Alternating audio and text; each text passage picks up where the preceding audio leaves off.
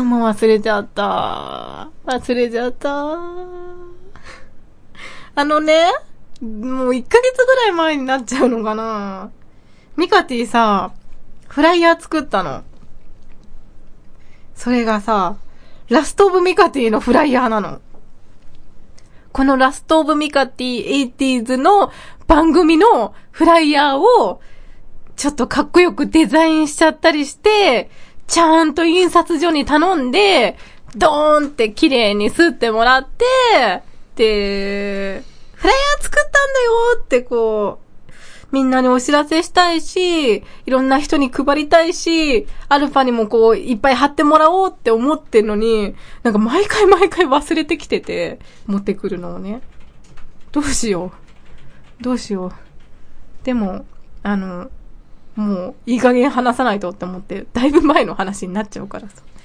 喋ったんだけどさ。タイトルコールいきます。ラストオブミカティ !80s! 第9回目.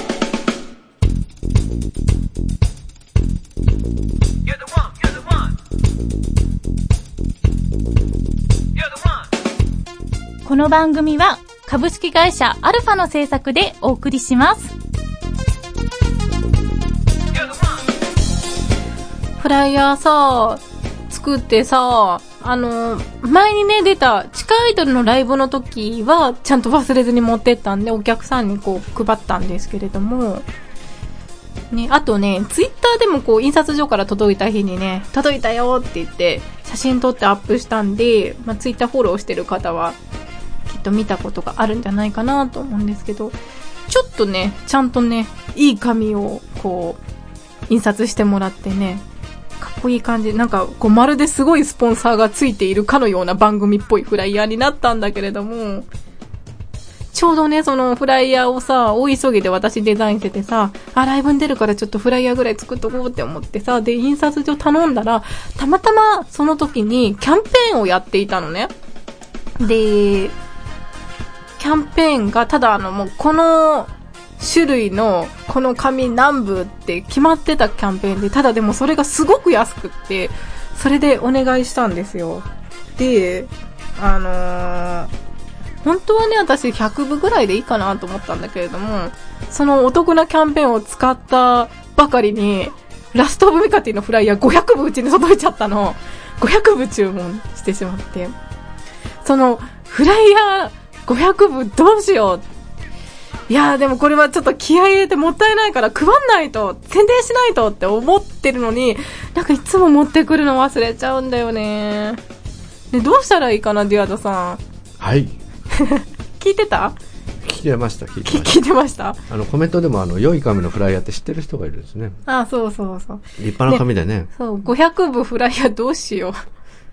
駅で、駅前で配りますか？駅前で配りましょうか。どこ、どこ？川口の駅？川口とか、秋葉原。まあ、秋葉原。うん。配りましょうか。配ったら聞いてくれますかね？ねねえ。えーそんなこんな方向性とかね、コンセプトとかね、今後の展望とか、ちょっと謎に包まれた感じのラジオになってます。えーラストオブミカティエイティーズです。今週も最後まで聞いていってくださいね。アルファの最新情報をお届けするメールマガジン、メッセンジャー。各番組から気になる情報をピックアップしたり、ちょっとした小ネタもお届けしています。ボイスサンプル制作サービス、ボイススクエアのお得な情報も発信。購読はアルファ公式サイト左下の登録フォームから、または ALFA メルマガで検索。もちろん無料です。教えて、デュエドさん。今日もお便り来てますよ。読んじゃいますよ。愛知県にお住まいの男性、IT はしもさんからいただきました。ありがとうございます。お久しぶりです。えー、読みます。ラストオブミカティ 80s 楽しく拝聴しております。そして、デュアドさんの豊富な知識と興味深いご指摘、丁寧な解説に脱帽する毎日です。おー。そこで音楽関係のテーマで伺いたいのですが、80年代のライブの楽しみ方のスタイルというのはどのようなものだったんでしょうか？というのも、YMO の1980年代の武道館でのライブ映像を見ると、ライブのクライマックスになっても座って聴いているように見えますが、今とは違う部分や変わらない部分などはあるのでしょうか？そんな質問のお便りいただいてますよ。それでは、聞いてみちゃいましょうか。ディアド先生、はい。はい。お便りありがとうございます。嬉しいですね。嬉しいですよね、本当に。ファンの前で、しかも、はい。今週も YMO のお話ですよ。そうですね。やっぱ YMO のお話になると、ね、前回はサウンドストリート、坂本龍一の話題でしたけれども、そうですね熱が上がっちゃいます、メカティはい。では、本日もはい、じゃあ、よろしくお願いします。はい。はい。あの、まずあの、YMO のライブで、はい最前列でみんな座って聴いてる映像があるんですよね。はいはいはい。おそらくですね、その、すごく印象的な映像なんですけど、まあおそらく1983年の、あの、3回のライブですね、武道館でやったライブがあるんですが、解散ですね、まあ簡単に言うと。解散のライブの映像だと思うんですが、これはあの、理由があって、実は、あの、その3回解散ライブの1日がですね、すべて招待、丸々全部招待席だった時があったんですね。うん。で、それってあの、その当時国際コミュニケーション年、1983年ですかね、の記念の、えっ、と、のものであの、国連大学とかの協力によるチャリティーというすごくですね、行々しい、えっ、と、感じのチャリティーで招待されたお客さんばっかりだったんですね。はいはいですので、あの、どういった方が集まったかちょっと僕もわからないんですけども、おおよそ YMO にはあまり興味がない方が多かったと思われるんですね。まあで、特にそういう映像だったんですよね。そうですあの本当に3回のよく出てる。すごくはい盛り上がっ、あの、演奏としてはもうすごくヒートアップしてるような感じの中で、最前列でこう、手もあまり叩かず、じーっとこう見てるえ映像があるんですよね。はい。そんな感じですね。ですので、まあ、ですから YM のライブがみんなそんな調子ではなくて、僕もその3回のライブ行ったんで、別の日ですけど行ったんですけど、まあそこそこ、そこそこしてないですね。盛り上がってましたよ。あのみんな手拍子して。結構印象的なライブでしたね。はい。そんな感じですね。で、あともう一つ質問というか、あの、ありました。当時のライブ事情ということなんですが、あの、まず、あの、当時の1000人から3000人ぐらいの規模のコンサートホールですね。で、当時はですね、そういったところっていうのは、なんとか公会堂とか、なんとかホールとか、何々市民会館とか。要はまあ、普段はロックとか、そういうコンサートには縁がないような会場でこうなってることが多かったんですよね。で、今は、あの、ゼップとか、えっと、あ最近できた EX シアターとか、はいはい。そういったまあ、1000人から3000人ぐらいのき入るキャパで、オールスタンディングができるスペースってどんどん増えてきてるので、はいもうそっちでやるアーティストさんが増えてきて、そういった昔使ってた、まあ、公会堂とか市民ホールとかあんまり使わなくなってきてますよね。はい。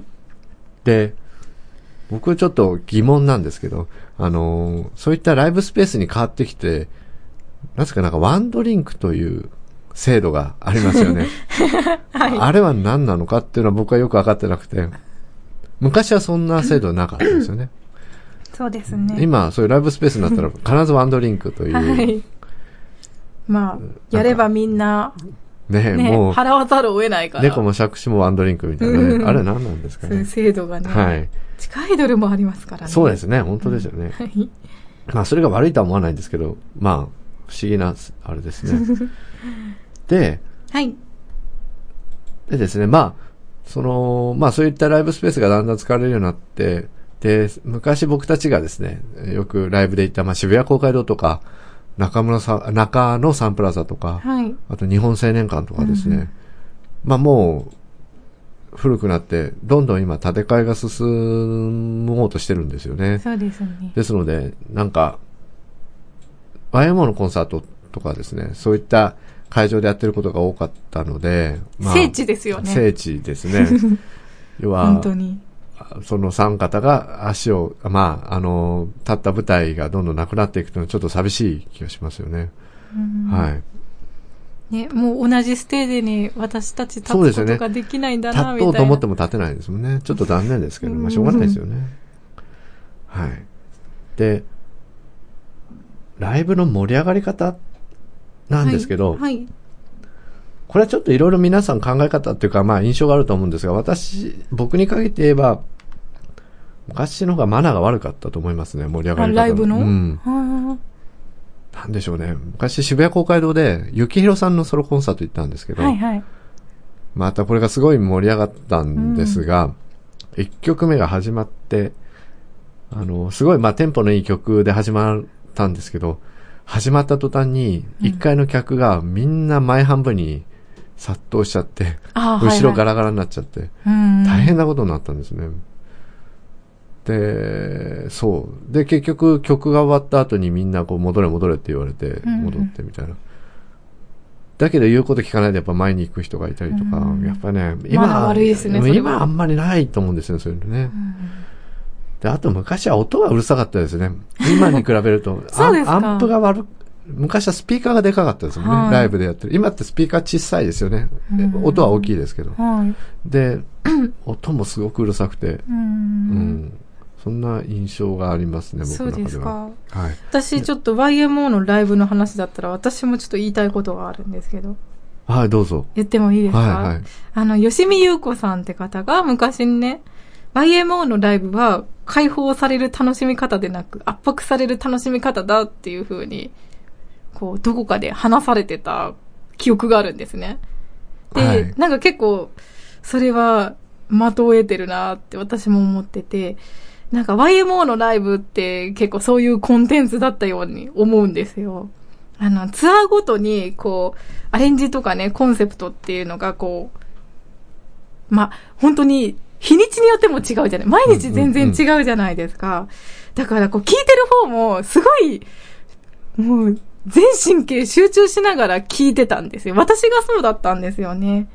で、あのー坂本龍一さんが実際に、えっと、ワールドツアーあたりのインタビューで、ライブは科学の実験みたいだっていう風に話してて、まああのーで、やってるメンバーもそういう、ね、緊迫感の中で、本当に化学反応ですよね。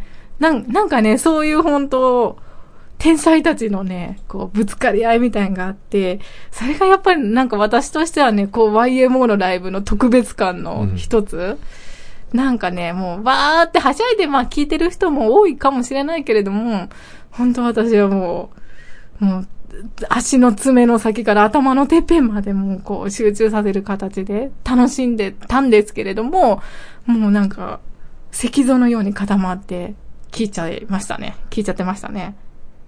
そうですね、あの、教、教授、はいもう。教授は早々に辞めたいって言ってたんで、あ、ライブですか？うん。だからもうそれでもう結構緊張感があったんですよね。もう辞める辞めるってずっと言い続けてたっていう。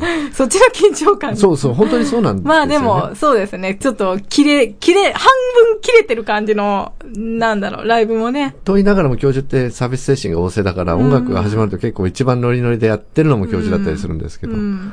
だから、昔のワイモのライブはすごく緊張感があって、で、2008年ぐらいから再、あ、9年ぐらいかな。まあ再結成した、活動を再開した YMO は、グルーブが。グルーブ感がすごいんですよ。うんだから緊張感はないけども、グルーヴ感うはん最近の方があるんですね。そうですね。というのもは僕の感想。はい。そうですか。はい。あとなんか、あれ、ありますか？はい ?80 年代と言ったらみたいな。そうですね。で、もう一つエピソードがあって、昔はいまあ、そうやってライブがありました。なんとかホールとかなんとか会館。うんで、そうするとですね、まあ、僕は YMO ばっかりだったんですけど、はい。必ずその、会場の前に敵屋が並ぶんですよ、ね。あの屋台がね。で、まあ食べ物とかも多少あるんですが、うん。もうちょっとすごいのが、うんあのコピー、なんだ、YMO グッズですよ。非公認のそ YMO グッズ。うそう。うん。当時はね、あの、コピーライトとか全然、全くゼロの意識のゼロの時代だったから。今よりも著作権のね、そういう意識、肖像権とかの意もう識っていう。全くなかったですよ。著作権って何ですかっていうか、そういう、あの、誰もだからそれを悪いって指摘しなかったですよね。うんまあ、厳密に言えば悪いんだけど、誰も止めなかったんですよ。で、うん結構いいグッズがいっぱい売ってたんですよね。コピーグッズが。はいはいで、僕は結構買い漁ってました、ね。あそうなんですか？うん買い漁ってました、えね。今もあったりします？もう残ってないですね。うんみたいな。そうなんですよす。だから、そういうね、いろんな意味で自由で、うん。あのまこうあ、そうですね。今はね、だから今の方が全然こう、行儀が良いと思いますよ。いろんな面でね。うん、そう思えば、そんな感じですね。まあ、やっぱり違いありますね、昔と今、そうですね。うんはい。ちょっとなんか懐かしい気持ちになってきました。こんなところですね。そうですね。はいまた YMO のライブ行きたいです。坂本十一さん、早く元気になってほしいですね。はいぜなんか。前回と同じ締めになっちゃいますけれども。はい、そんなところでですね。えー、こんな感じで、えー、大先生、デュアドさんに語ってほしいことがありましたら、皆さんなんでもお便りで投げつけてみたら、きっと楽しい楽しいお話が返ってくるはずです。えー、お便りの投稿先は、アルファのサイトのフォームから、または mkty.alpha-radio.com までお送りください。キャストオブミカティ 80s 面白いって聞くけどなかなか手が出せない漫画はありませんか？アニメは面白いけど漫画を読む気にはなれないなという方。漫画って面白いの？なんて言ってるあなた。そんな時にはこの番組「グーグー漫画フロンティア」私宮本浩がいろいろな漫画をご紹介いたします。毎週木曜日ポッドキャストにて配信中。漫画は日本の文化。あなたも漫画を読みませんか？Try to the next stage. Alpha.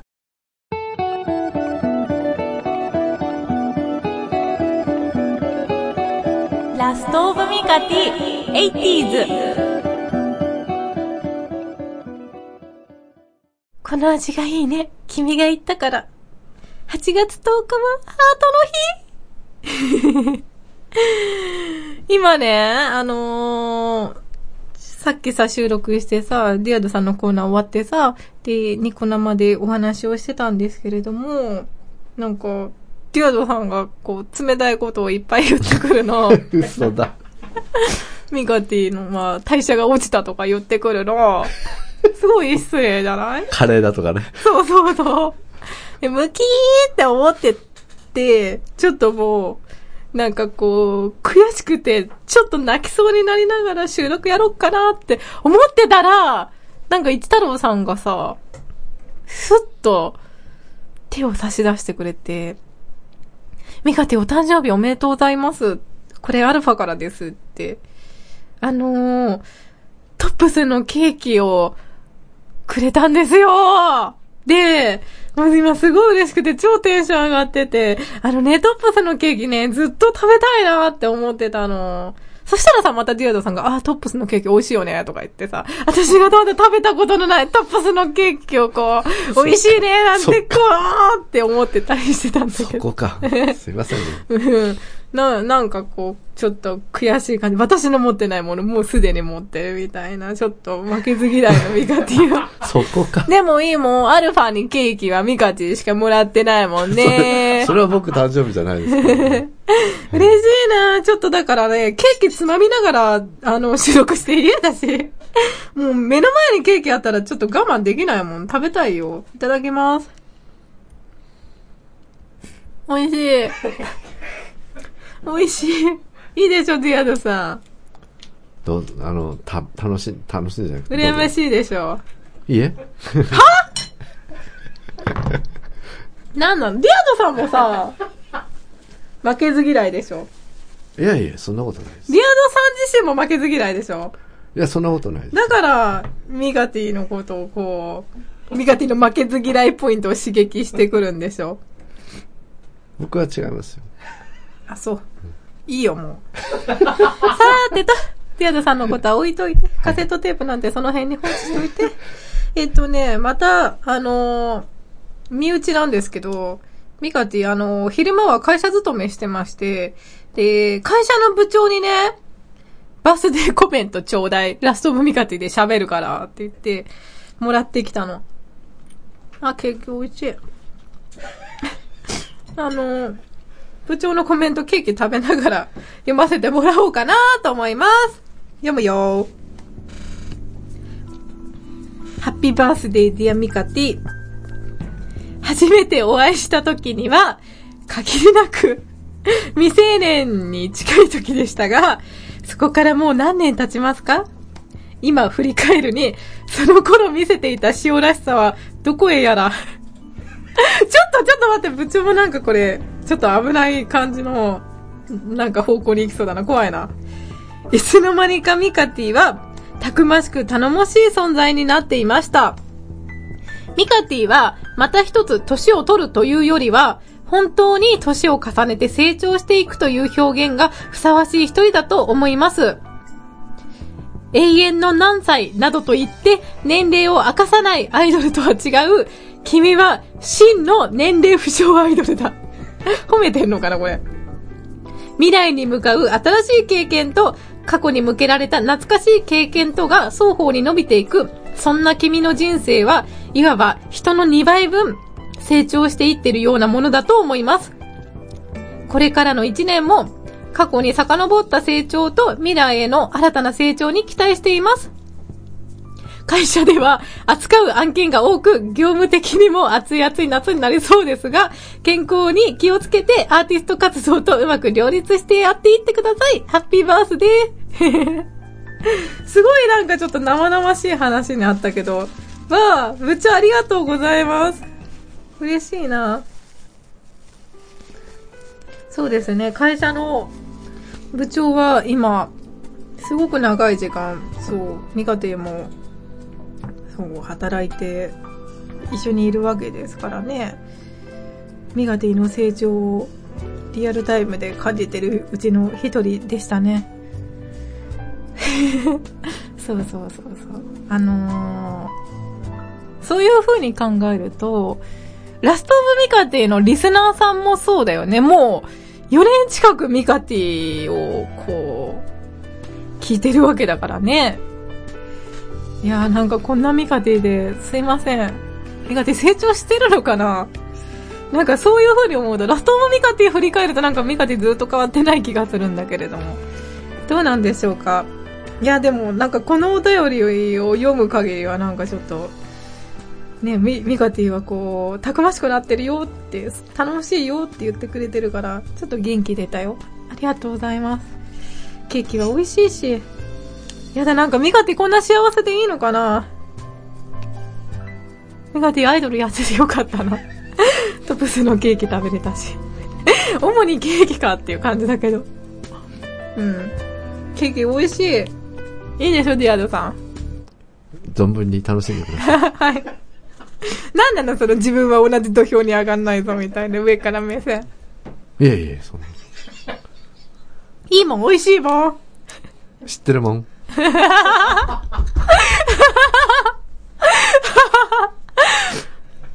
美味しい。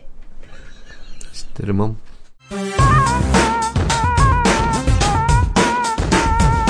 ラス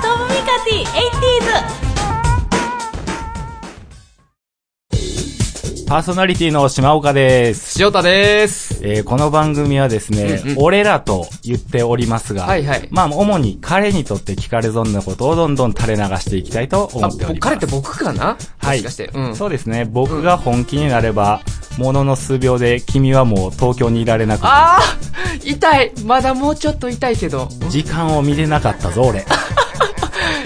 測らなあかんからね。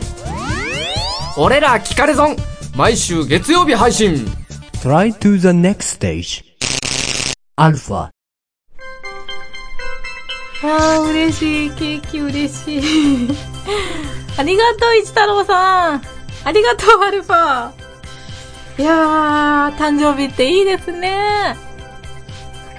毎日が誕生日だったらいいのに。ちなみにあの、ミカティの誕生日プレゼントは、前後半年受け付けておりますので、ね、どしどし、あの、ご応募ください。お待ちしてます。というわけでね、あのー最後に、ちょっと怖いんだけど、ミガティね、こう、ツンツンしてるけど、このツンツンは怖がりの裏返しなんだよ。なんか、傷つくのが怖いけど、それでも聞いてみようかな。ちょっと、デュアドさん、はいミガティへのバースデーメッセージください。なんかすごい、なんか構えられちゃうとね、ちょっとなんかどうしようって感じなんですけど、おめでとうございます。はい。あのーはいこれからも丁寧に扱ってください。カセットそう。そんなに怯えてるんですか？いえいえいえ、本当にもう、あのー来年もまたね、うんこうやってケーキがいただけるように。そうですね。はい。あの、これまで過ごした日々のちょっとまとめとかないんですか？ああ、あのーはい、これまで番組やってきて、ミカティに対してどう思ってますか？いやもう、この音楽の内容で話せるかな？いや、あの、本当に、ちゃったね。本当楽しくやらさせてもらってますよ、本当に。なんか、うろたえる時間の方が長いですよ。いやメッセージよりだ。って、うん。あのー目が怖い。何を言うのって感じで、つい目をそらしながら今話しちゃったんです。目が怖い。あの、本当に楽しくやってるんで、あの、これからもね、あの、ずっとね、ラストオブミカティ長くクオリティ変わらず楽しくや、ね、やってるんで、僕もそのお手伝いをさせてもらってる立場的に、まあ、これからも元気で。な、なんかすごい、いいのかな？ミカティもう二度とディアトさんと目合わせない。これ首になるかな？二度と目合わせないから。もう、今日が最終回かな、ディアナさんまだ最終回じゃないよ。うん。あの、いや、まあ僕が、僕が、そうそう二度とディアドさんの姿を見るもらいな本当にここにカセットテープが置かれて収録されるかもしれないですね。えー、なんかバースデーメッセージくださいって言って目が怖いって言われるとは思わなかっいや、おめでとう。た。ありがとうございます。もっと、もっと、もっと、もっと、ほら、局長もちょっと、ニガティは世界一？世界一もっともっとネガティ世界一世界一何なの？世界一のアイドルだ。棒読み。うん。わかった。もう、もういじめないから、大丈夫だから。ありがとうございます。うん。大丈夫。いいよ。リスナーのみんなに期待してよ。リスナーの皆さん、ミカティへ優しい言葉、投げかけてくれてもいいよ。優しいお便り待ってますよ。えー、ラストブミカティはですね、第1金曜日と第3金曜日に楽しく配信してます。ポッドキャストから配信してます。えっ、と、8月はですね、第5週あるんで、5週目の、えっ、と、金曜日はお休みとさせてもらいますので、次の配信が、えっ、と、9月の、えっ、と、ごめんね。9月5日の金曜日ですね。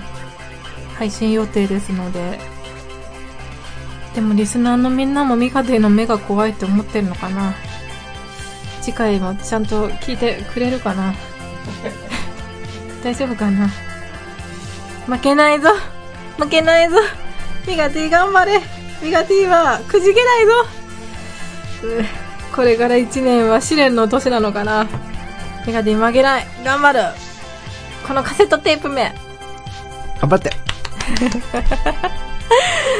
頑張るから。次回も聞いてくださいね。それじゃあまたね。